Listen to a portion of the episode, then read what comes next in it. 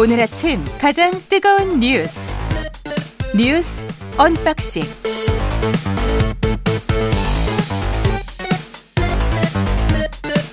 네, 최경영의 최강시사 유튜브 이제 된다고 합니다. 스트리밍 서비스 지금 되고 있습니다. 뉴스 unboxing 시작해 보겠습니다. 오늘은 확장판입니다. 7시 54분까지 진행됩니다. 민동기 기자, 김민하 평론가 나와 있습니다. 안녕하십니까? 안녕하십니까. 어제 월드컵 보셨어요? 축구를 뭐 보긴 봤는데 네. 제가 본다고 그게 뭐 보는 걸까요? 뭐 선수들이 열심히 열심히 하고 있다 이렇게 이제 생각을 하는 거죠 저는. 예. 저도 봤습니다. 예, 어땠습니까? 잠깐 브리핑을 해 주시죠. 아, 저는 굉장히 한국 팀이 잘했다 그 정도면. 생각보다 굉장히 잘했습니다. 우루과이가 강팀이거든요. 예. 어, 월드컵에서 두 번이나 우승한 그런 나라인데 음. 굉장히 잘했다라고 생각을 하고요. 월드컵 처음으로 개최한 나라가 우루과이 아니에요? 그렇습니다. 그렇죠. 예, 그래서 0대 0으로 비기긴 했습니다만 예. 우리도 몇 번 찬스가 있었고요. 또 위기도 있었습니다. 골대를 두 번이나 맞았기 때문에 음. 골이 안 들어가서 너무 아쉽더라고요. 네, 그 옛날에는 골 결- 결정력이 없다 늘 그렇게 얘기를 했었는데 예. 하지만 뭐 열심히 했고 잘했으니까 네, 너무 나, 나쁜 얘기하면 안 되죠. 아니 볼 조율은 좋았어요. 제가 그렇죠. 봤을 때는 네. 정말 잘했습니다. 어제. 볼 조율 그 네. 정도면 좋았고 다른 사우디아라비아랄지 굉장히 이제 수비 위주의 축구를 했지 않습니까? 맞습니다. 예. 근데 우리는 거기에 비하면 상당히 경기력이나 이런 거는 대등했다 이렇게 보이던데요. 저는 그리고 정말 편파적인가? 대- 예, 아니요. 저는 정말 대단했던 게 예, 손흥민 선수가 마스크를 쓰고 뛰었지 않습니까? 그렇죠. 부상 초원인데 90분 풀타임을 일단 소화를 했다는 점. 음, 그리고 아 후반전에 굉장히 아쉽게 빗나가긴 했습니다만 네, 그 골이 음. 굉장히 아쉬웠다는 점. 음. 그리고 저는 특히 김민재 선수를 왜 이렇게 그 이탈리아라든가 이런 데서 높게 평가를 하는지를 어제 경기를 보고 알았습니다. 철벽이더만요. 정말. 우루과이 공격수들이 김민재를 넘어서질 못하더라고요. 예. 어, 0대 0으로 비기긴 했습니다만 굉장히 예. 좀 좋은 경기를 펼쳤다라고 생각합니다. 제가 음. 축구는 잘 모르는데 축구 유튜브 가끔 뜨면 보는데 거기서 그런 얘기를 이천수 선수가 이제 감독 옛날에 이제 음. 이천수 선수가 그런 얘기 하더라고요. 과거에 홍명보 감독 등을 어, 앞지를 수 있는 앞지르는 선수이다 김민재 선수 이렇게 얘기할 정도로 어, 굉장히 이제 어, 능력이 좋은 선수다 이렇게 음. 평가를 하는 걸 보고 아 나 내가 갖고 있는 축구 지식이라는 건 이제 시대에 뒤떨어졌구나 이런 생각을 하면서 감탄을 많이 했고요. 어제도 뭐 오늘 신문을 보니까 다 제목이 비겼지만 이긴 것이다 이런 투더라고요. 예. 그러니까 우리나라 굉장히 잘한 거구나 그렇게 예. 생각을 했습니다. 그게 얼마나 잘한 건지 김재성 전 축구 국가대표 그리고 월드컵 조별리그 지금 1차전 KBS 일라디오에서 중계를 하고 있습니다. 해설위원으로 참여하고 있고요. 여- 전화 연결이 돼 있네요. 안녕하세요. 네, 안녕하십니까. 예. 뭐 지금 이야기를 하고 있었는데 한 줄 평 하신다면 비겼지만 잘 싸웠죠? 네, 어, 10점 만점에 9점이라고 할 수 있을 정도로 오. 골 소유를 늘려가면서 경기를 주도해 나갔다고 생각합니다. 그 득점이 나오지 않았던 부분 빼고는 훌륭한 경기력이었다고 생각합니다. 그렇군요. 10점 만점에 9점. 근데 손흥민 선수는 검정 마스크를 쓰고 그렇게 많이 그 보이 보이지는 않았었던 것 같아요. 네네. 예, 그런 그- 점은 어떻게 보세요? 네, 손흥민 선수가 안아골절 부상 이후에 예. 회복할 수 있는 시간이 다소 짧았거든요. 그렇죠. 그 때문에 몸 상태가 완벽하지 않았음에도 불구하고 음. 현재 보여줄 수 있는 가장 좋은 모습을 보여줬던 경기였다고 생각을 합니다. 예. 모두들 첫 경기 출전이 어렵다고 판단을 했었는데 그래도 풀타임을 소화해내는 모습 보면서 손흥민 선수의 간절함이나 어떤 강한 의지를 대표팀 동료 선수들이 충분히 느꼈을 것 그렇죠. 같습니다. 우루과이 선수 뭐 수비수 한두 명은 계속 그 따라다닐 수밖에 없는 상황이니까 손흥민 선수가 나오면 그것도 그렇죠. 우리 팀에게 큰 도움이 됐을 것 같습니다. 네, 그- 맞습니다. 그렇게 돼야 또 다른 지역에서 또 어떤 공간이 발생하기 때문에 그런 음. 모습은 굉장히 중요합니다. 우루과이 선수들은 어떻게 평가를 하셨어요?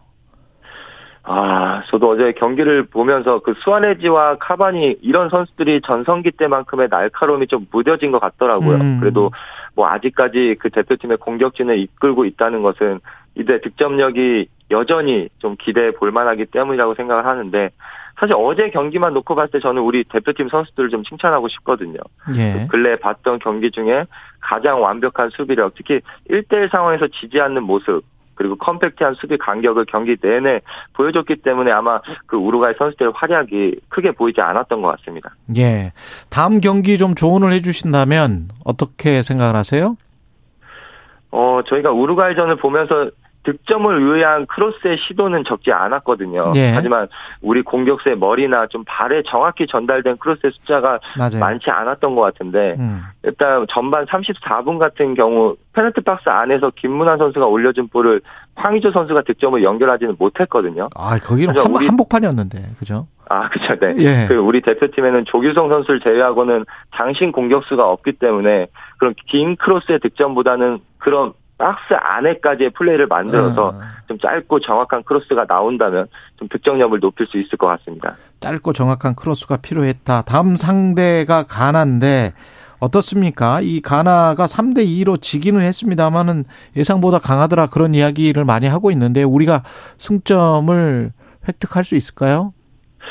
네, 어, 저도 가나가 약체라고 평가를 했었는데 예. 오늘 새벽 그 포르투갈과의 경기를 보면서 장단점은 확인을 할 수 있었거든요. 음. 일단 장점은 공격 상황에서 개인 수비를 앞세워 그 득점 장면을 만들어냈고 예. 또 단점은 수비 조직력과 수비 전환의 속도가 빠르지 않다라는 것을 볼 수 있었는데 이러한 어떤 팀의 상대로 경기의 플랜을 잘 준비한다면 저는 예, 충분히 승리를 할 수 있다라고 생각을 하고요. 예. 만약 시- 승리가 가능해진다라고 하면 그 16강 진출의 가능성도 좀 긍정적으로 기대해 볼 수 있겠습니다. 여기까지 말씀 듣겠고요. 우리 대표팀 2차전이 열리는 다음 주 월요일 28일 밤 10시에도 KBS 일라디오에서 월드컵 라디오 commentary box 방송될 예정이고 김재성 선수도 그때 이제 해설위원으로 참여하시죠? 네, 네, 그렇습니다. 예, 여기까지 듣겠습니다. 김재성 전 축구 국가대표 선수였습니다. 고맙습니다. 네, 고맙습니다. 예. 예, 깔끔하게 정리가 된 것 같습니다. 한국 대 우루과이전. 이태원 참사 관련해서 국, 국정조사, 제가 어제 그랬잖아요. 설마, 설마 그랬잖아요. 근데 그게, 설마가 그게 되네, 또.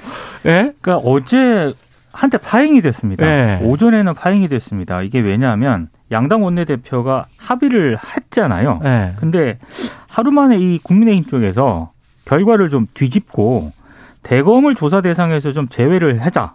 이렇게 이제 제안을 하면서 음. 민주당이 여기에 이제 난색을 표하면서 이제 좀 뭐 국민의힘 의원들이 아예 회의도 불참하고 이랬거든요. 예. 그래서 굉장히 삐걱된다라고 생각을 했었는데 어찌 됐든 국정조사 계획서가 진통부 때 어제 국회를 통과하긴 했습니다.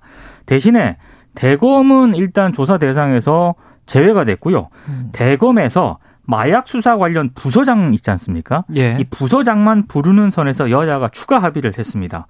어, 어제 뭐 본회의에서 재, 재석 214명 가운데 찬성이 220표, 반대가 13표, 기권이 21표였습니다. 좀 특징적인 게 장재원, 윤한홍, 이용 의원 등 이른바 윤핵관으로 분류되는 국민의힘 의원들이 반대표를 던졌다는 그런 점이고요. 어, 뭐 어찌됐든 국정조사 특별위원회는 어, 우상호 의원이 위원장으로 일단 선임이 됐고 예. 민주당이 9명, 국민의힘이 7명, 그리고 어, 장혜영 정의당 의원, 용해인 기본소득당 의원 등 18명으로 일단 구성이 됐습니다. 근데 어제 뭐 이게 왜 이렇게 그 국민의힘이 왔다 갔다 했느냐 이걸 두고 좀 말들이 많은데요. 예. 일단 그 법사위 소속 의원들하고 친윤계 의원들을 중심으로 대검을 국정조사 대상에 넣는데 합의한 주호영 원내대표에 대한 성토 그리고 합의 파기 요구가 국민의힘 내부에서 좀 적지 않게 터져 나온 것으로 일단 확인이 되고 있습니다. 특히 본회의에서 친윤계 의원들이 공개적으로 일단 반대를 표시했고요. 그리고 일부 의원들은 아예 불참을 해버렸거든요. 그 이런 상황에서 이진복 대통령실 정무수석이 어제 또 이제 국민의힘 지도부 일부를 좀 만난 것으로 지금 전해지고 있는데 조영 원내대표가 의원들을 설득하는 과정에서 대통령실과 상의를 마쳤다 이렇게 얘기를 했거든요. 그렇게 이야기했죠. 근데 이진복 정무수석이 합의 내용 전체를 알고 있는 건 아니었다 이렇게 얘기를 해버린 겁니다. 그러니까 조영 원내대표 입장에서는 상당히 좀 머쓱한 그런 상황이 됐는데 어찌됐든 국민의힘과 용산 대통령실 쪽에서는 어, 처음에 조영 원내대표가 합의한 내용에 대해서 상당히 좀 불만이 좀 많았던 것 같습니다. 그러니까 어제 오전까지 상황에서는 제가 걱정, 저도 이제 한- 국민의 한 사람으로서 걱정을 상당히 했습니다. 왜냐하면 어쨌든 이 국민의힘의 국민의힘과 대통령실 논리 중에 이제 일부 맞는 부분이 있어요. 뭐냐면 대검찰청을 이제 이 조사 대상에 넣는 이유는 소위 말하는 이제 그 마약 수사를 경찰이 너무 그걸 강조하다가 경비 인력이나 이런 것들을 제대로 배치하지 못한 그런 오류 있는 거 아니냐 그 점을 짚겠다라는 건데 근데 그걸 물어보려면 사실 경찰에다 물어봐야 되거든요. 경찰 지휘부한테 당신들이 정권이 좋아하는 수사하려고 코드 맞추려다가 지금 이 제대로 대비 못한 거 아니냐 이렇게 물어야 되는 건데 그 사실 검사들한테 대검에다가 뭘 물어보겠다는 거냐는 좀 의문이 있거든요. 그래서 요 부분에 있어서는 그런 얘기 할 수 있는데 그런데 그 얘기는 사실 이전에 합의가 되기 전에 사실 했어야 되는 얘기인 것이고 합의를 했으면 그러면 그런 우려가 있는 사안에 대해서는 예를 들면 증인 출석 증인이라고 할까요? 이 대상자들이 출석하는 이 사람에 대한 어떤 논의를 하든지 아니면 질의 내용에 대한 논의를 해가지고 요거를 충분히 어떤 정쟁화시키거나 뭐 이렇게 좀 어, 너무 과도한 문제 제기가 이루어지는 것을 얼마든지 협의해서 줄여나갈 수 있는 거거든요. 그런 방식으로 문제를 풀어야 되는데 어제 오전까지는 완전히 무슨 물 건너갈 것처럼 서로 이제 그렇게 목소리를 높이는 상황이어서 상당히 우려를 했습니다. 그리고 하지만 그럼에도 불구하고 어쨌든 합의 자체의 틀은 지켜진 것이고 본회의에서 의결했기 때문에 저는 참 천만 다행이고 이것은 그래도 좀 삐그덕 삐그덕하긴 했지만 와르르 무너진 건 아니니까 좀 다행이다 싶은 생각이 들었는데 근데 우려가 남는 건 지금 말씀하신 이제 대통령실의 어 입장이 뭐냐에 대해서 이제 우려가 남아요. 왜냐하면 결국은 이게 여야가 이렇게 합의를 하고 주호영 원내대표가 협상의 정권을 가지고 했으면 의원들의 좀, 어, 좀 웅성웅성하는 반대가 있더라도 대통령실은 거기에 대해서는 거리를 두고 그것은 당이 이제 결정을 한 것이고 국회의 역할이다라고 해 하고 선을 긋고 가는 게 맞거든요. 근데 그렇죠. 청문석에 와가지고 이게 뭐 문제가 있다고 얘기를 하고 그리고 실제 표결 결과를 봐도 이 이른바 윤핵관이라고 하는 장재원 의원 그리고 이용 의원 그뭐 윤한홍 의원 반대 표결하고 권성동 의원 등등은 표결 참여도 안 하고 유상범 의원 등은 또 기권하고 이런 모습들을 보면은 앞으로도 국정 조사에 대해서 대통령실하고 이른바 이제 당내 친윤계 의원들은 비협조적이거나 뭔가 비토 분위기겠구나 이런 걸 예상할 수 있는 대목이거든요.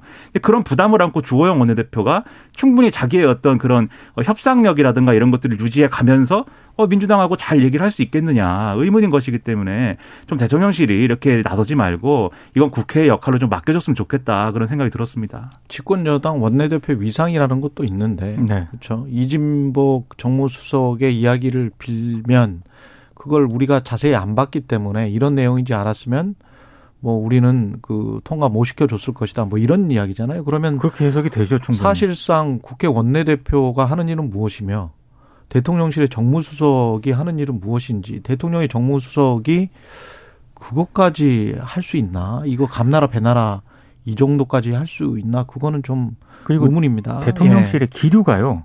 어제 이제 이진복 정무수석이 기자들 앞에서 또 얘기한 게 있거든요. 그렇죠. 그러니까 대통령실이 좀 많이 빠지지 않았냐 음. 이렇게 아마 질문이 있었던 것 같아요. 근데 여기에 대한 상황실 들어가 있죠. 네, 예. 이진복 정무수석의 얘기는 아니 국정상황실하고 국가안보실 위기관리센터 두 곳만 포함이 됐다라고 얘기를 하는데 음. 대통령실이 많이 빠진 게 뭐가 있느냐 경호실 하나 빠졌다.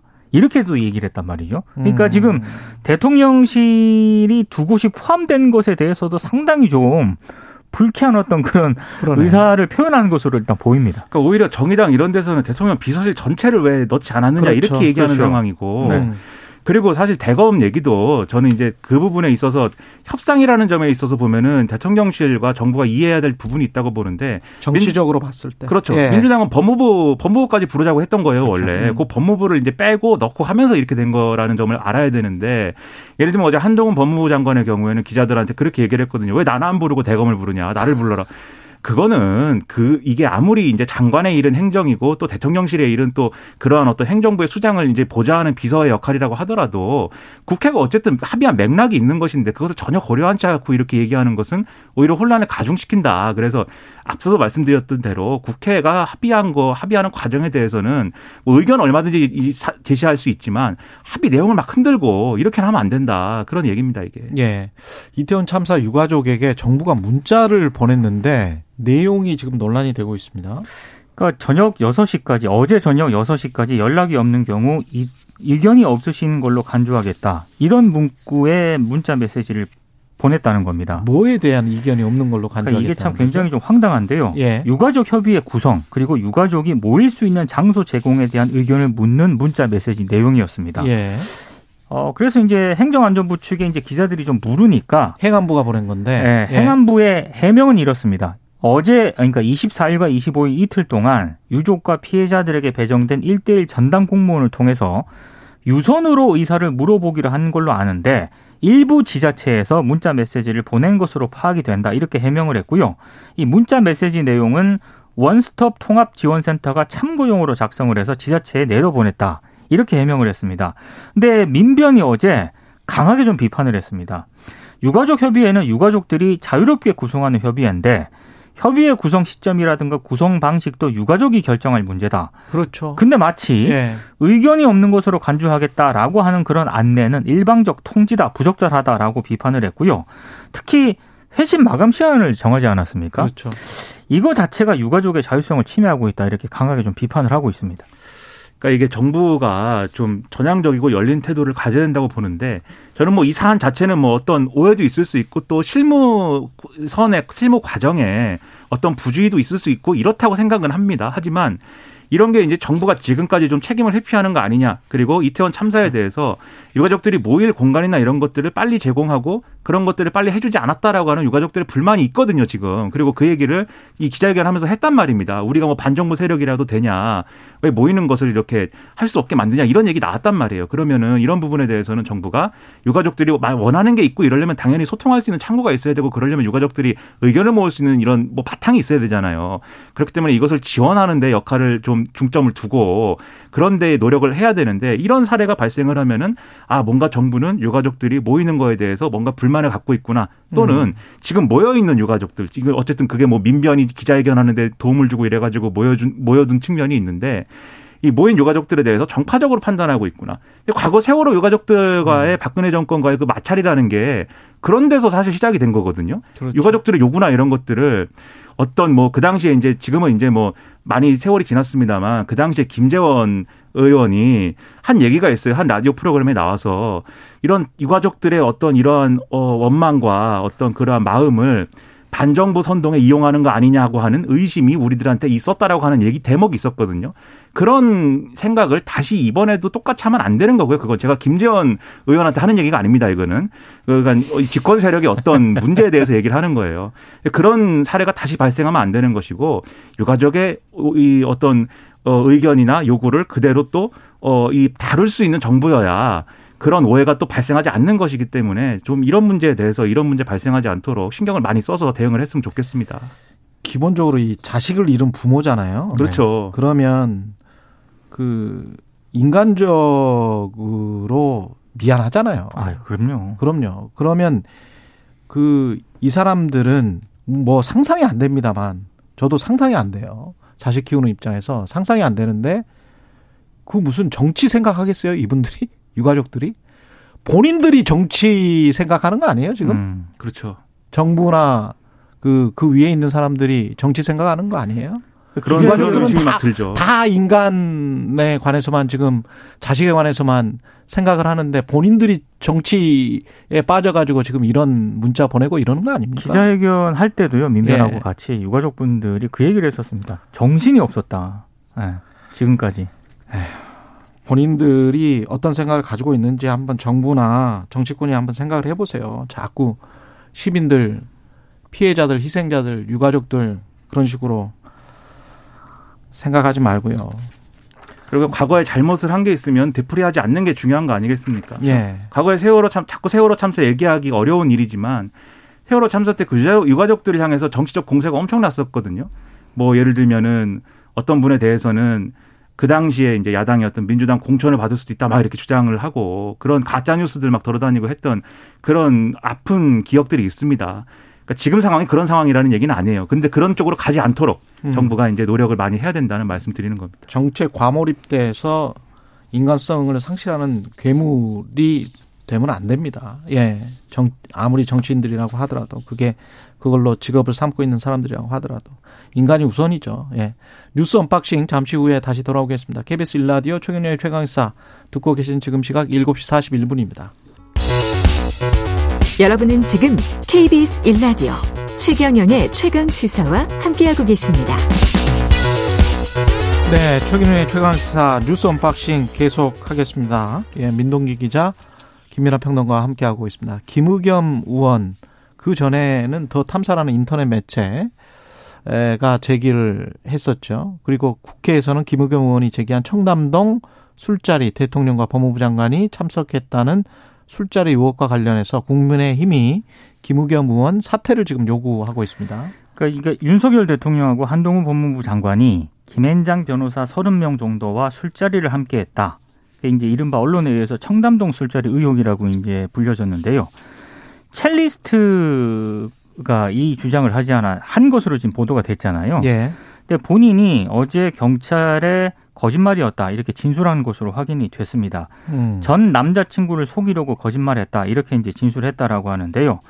이 경찰은 술자리 의혹을 김의겸 의원에게 제보한 이 첼리스트의 전 남자친구 휴대폰을 포렌식을 했고요. 이 첼리스트가 자정이 넘은 시간에 해당 술집에 있지 않았다는 그런 사실도 확인을 했습니다.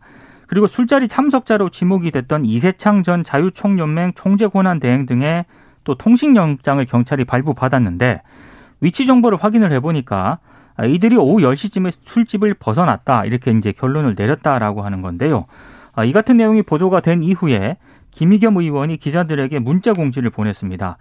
경찰에서 거짓말이었다고 진술한 그 첼리스트의 진술이 사실이라면 이 의혹을 공개적으로 처음 제기한 사람으로서 윤 대통령 등 관련된 분들에게 심심한 유감을 표한다 이런 입장을 밝혔고요. 일단 경찰은 이 첼리스트가 전 남자친구에게 말한 내용이 어떤 경로로 유포가 됐고 김희겸 의원에게 녹음 파일이 어떻게 넘어갔는지 아마 이런 부분 등을 아마 수사를 할 것으로 보입니다. 방금 진행자께서 말씀하신 것처럼 국민의힘 의원들은 김희겸 의원의 의원직 사퇴를 요구를 했고요. 한동훈 장관은 또 어제 기자들에게 어 뭐 김희겸 의원은 사과할 필요 없다. 법적 책임을 묻도록 하겠다라는 입장을 밝혔고 다만 어, 저질 음모론에 올라타고 부추긴 이재명 대표 등에게 사과를 요구한다 이런 입장을 음. 내놓았습니다. 이재명 대표도 이 관련해서 무슨 발언을 했었습니까? 뭐 직접적으로 얘기는 안 했지만 이 이런 의혹이 있다 아마 이런 취지로 아마 발언을 한 것으로 알고 있습니다. 음. 예. 그게 전반적으로 저는 이 의혹을 제기했을 때부터 과연 김의겸 의원이 원래 일간지 기자 출신 아닙니까? 일간지 소속이었으면은 이 의혹, 그 당시 의혹을 제기한 그 수준의 어떤 팩트를 놓고 과연 기사 쓸 수 있었을까? 그리고 그 기사가 지변에 나갈 수 있었을까? 그때부터 의문이었거든요. 그리고 그 이후에 뭐 여러 가지 또 과정을 거쳐서 보면은 이 의혹이 어떤 사실을 뒷받 이게 사실이라는 어떤 뒷받침할 수 있는 그런 내용이 또 확인된 게 없어요. 또 보면 그러면은 사실 그 당시에 한동훈 장관한테 어, 김의겸 의원이 문제 제기하고 뭐 이렇게 물어본 거는 그 과정이 좀 이상하긴 했습니다만 어쨌든 별로 근거 없는 의혹을 제기를 한 거예요. 그럼 여기에 대해서는 당연히 이제 사과하는 게 맞는데 저는 사과라는 건 또 깔끔해야 된다고 봅니다. 김의겸 의원은 또 그때로 돌아가면 똑같이 질문할 것이다 이렇게 얘기하고 있지 않습니까? 그럼 그게 이제 제대로 된 어떤 입장 표명일까라는 의문이 좀 있습니다. 그래서 그렇게 하면 안 되고 그리고 이제 이 불확실한 어떤 정보를 가지고 문제 제기하고 이런 것들이 뭐 국회의원들에게 뭐 금지되는 사항은 아니지만 그게 바람직한 건 아니지 않습니까? 그러니까 이런 일이 되풀이되지 않도록 좀 이렇게 근거가 없는 근거가 부실한 것들에 대해서 무책임하게 이제 문제 제기하는 그런 행태는 없어야 되겠고요. 다만 이제 국민의힘은 이거 의원직 사퇴하라고 얘기하는데 뭐 의원직 사퇴할 거리는 아니죠 이런 것들이 왜냐하면 아닌 게 확인이 되고 거기에 대해서 책임을 지는 방식은 여러 가지가 있는 거 아니겠습니까? 그리고 국민의힘은 뭐 여러 가지에 대해서 항상 의원직 사퇴를 얘기하는데 김의겸 의원도 사퇴를 해야 되고 그리고 대통령 퇴진 집회에 간 사람들도 사퇴를 해야 되고 그렇게 하면은 마치 권력에 대해서 이렇게 막 이렇게 날카로운 어떤 뭐 그런 태도를 가진 사람들을 다 이제 뭐 사퇴시키겠다는 것처럼 들릴 수도 있어서 그런 요구 말고 저는 깔끔하게 사과해라 책임져라 요 부분만 얘기하면 된다고 보고요. 다만 이제 이런 부분이 있어요. 박지원 전 비대위원장이라는 인물이 있지 않습니까?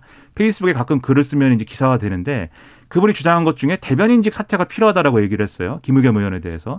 저는 그거는 상당히 또 전향적으로 검토해 볼 만하다고 생각을 합니다. 왜냐하면 대변인은 정당의 입이지 않습니까? 정당의 입장이나 이런 것들을 얘기해야 되는 사람인데 신뢰가 있어야 되거든요. 저 사람이 얘기하는 것은 당의 입장으로서 상당히 무겁게 받아들여야 받아들일 수 있다라는 그러한 당의 중심이 되는 입장을 얘기하는 사람인데 이렇게 근거가 없는 것들을 이렇게 공격 어떤 정치 공세를 위해서 막 꺼내들 수 있는 사람이다라는 이미지로 대변인의 직을 잘 수행할 수 있겠느냐 이런 의문이 생길 거예요. 지지자들이 봐도 그렇기 때문에 그런 부분들을 김의겸 의원하고 당 지도부가 좀 고려를 해야 되지 않겠는가라는 생각도 같이 하고 있습니다. 김우겸 의원은 그 일간 신문 한겨레 다닐 때 꽤 능력 있는 탐사보도 기자였던 걸로 알고 있는데 그렇죠.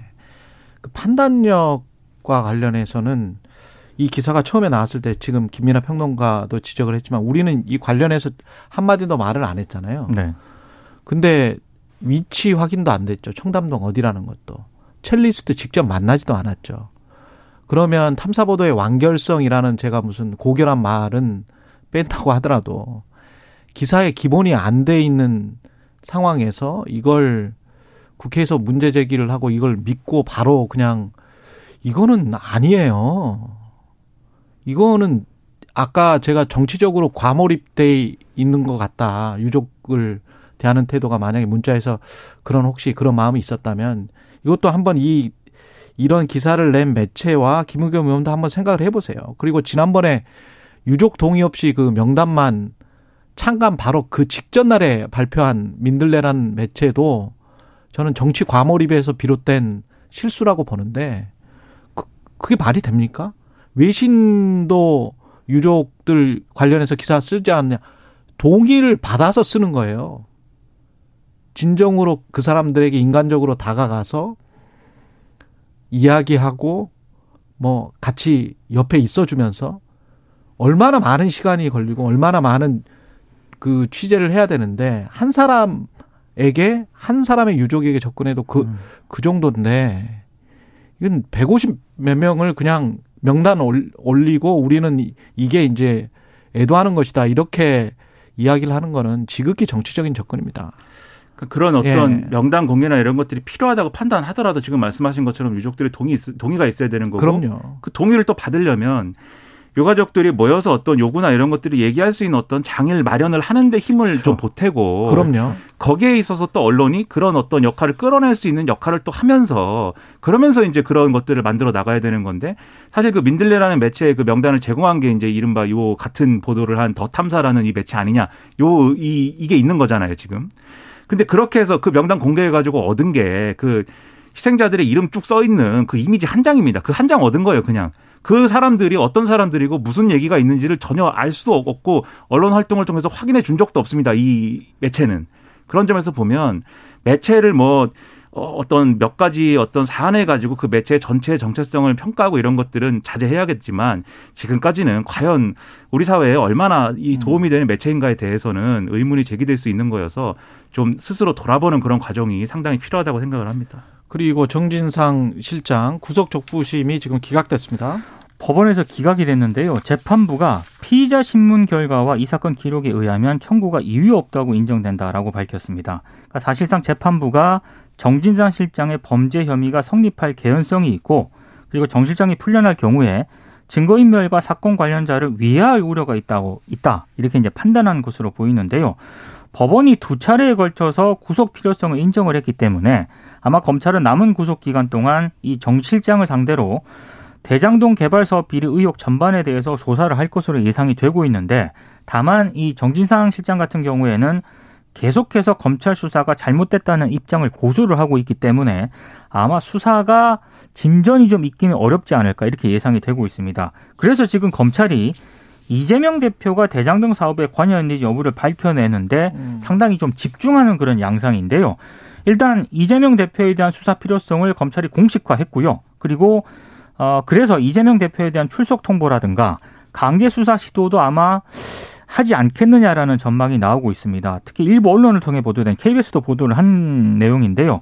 어, 검찰이 이재명 대표가 자택에 보관하던 억대 현금에 대한 수사 여기에 이제 착수할 가능성이 높은 그런 상황인데 어, 서울중앙지검 반부패 3부가 최근 법원에서 이재명 대표와 가족의 계좌 추적을 위한 영장을 발부를 받았다는 그런 보도가 지금 나와 있거든요. 그러니까 아무래도 이재명 대표와 주변인 간의 자금 거래에 수상한 점이 없는지 아마 이걸 들여다보는 그런 차원으로 해석이 되고 있습니다. 일부 보도에 의하면 뭐 계좌 추적 영장 받아가지고 계좌 추적도 하고 있다고 하는데 네. 근데 어제 이제 말씀드렸듯이 이제 그 뭉칫돈에 대해서는 민주당과 이재명 대표가 나름대로 그 흐름을 해명을 하고 있어요. 그래서 그렇죠. 아직은 이제 출처에 대해서 뭐 확실하게 나온 건 없는 상황인데 문제는 앞으로도 계속 이런 상황은 이어질 거라는 겁니다. 그리고 두 명의 측근이 어쨌든 구속이 됐고 이제 정진상 실장은 법원에서 두 차례나 구속 필요성을 인정을 한 거예요. 그 여기에 대해서 이재명 대표의 입장 표명이 이제는 다른 이제 이제 이전까지와는 다른 입장 표명이 이제는 있어야 된다 이렇게 생각을 하고 지금 국민의힘에서는 민주당이 뭐만 하면 다 이재명 방탄이다 이렇게 하거든요. 숨만 쉬어도 방탄이라고 하고 있어요 지금. 어, 예. 어떻게 그럴 수가 있습니까? 어떻게 그, 그런 뭐 국정조사를 하자고 그래도 방탄이고 그런데 그런 공세로부터 빠져나오려면 오히려 방탄이 아니다라는 것에 획을 확 그고 가야죠. 검찰 이렇게 주변부 변죽만 울리지 말고 추석 요구해라. 내가 가겠다. 이렇게 정면 돌파하는 이런 게 있어야 되고 뭐 정청래 의원 등은 지금 이순신 장군 뭐 이거 그림 그려가지고 예, 우리가 맞습니다. 이재명과 함께한다 막 이렇게 한다는데 예. 이순신 장군이 열세척 배 가지고 어택 땅 해가지고 돌격 12척. 앞으로만 해가지고 예. 네 열세척 돌격 앞으로 해가지고 이긴 거 아니거든요. 유리한 전장에 끌어들여서 작전을 그잘 짜야 예, 되고 예. 네, 그런 게 필요하다. 네. 이 관련 내용에서는 봉중 뉴스타파 기자와 이따 3부에서 하니까요. 그때 기대해 주십시오.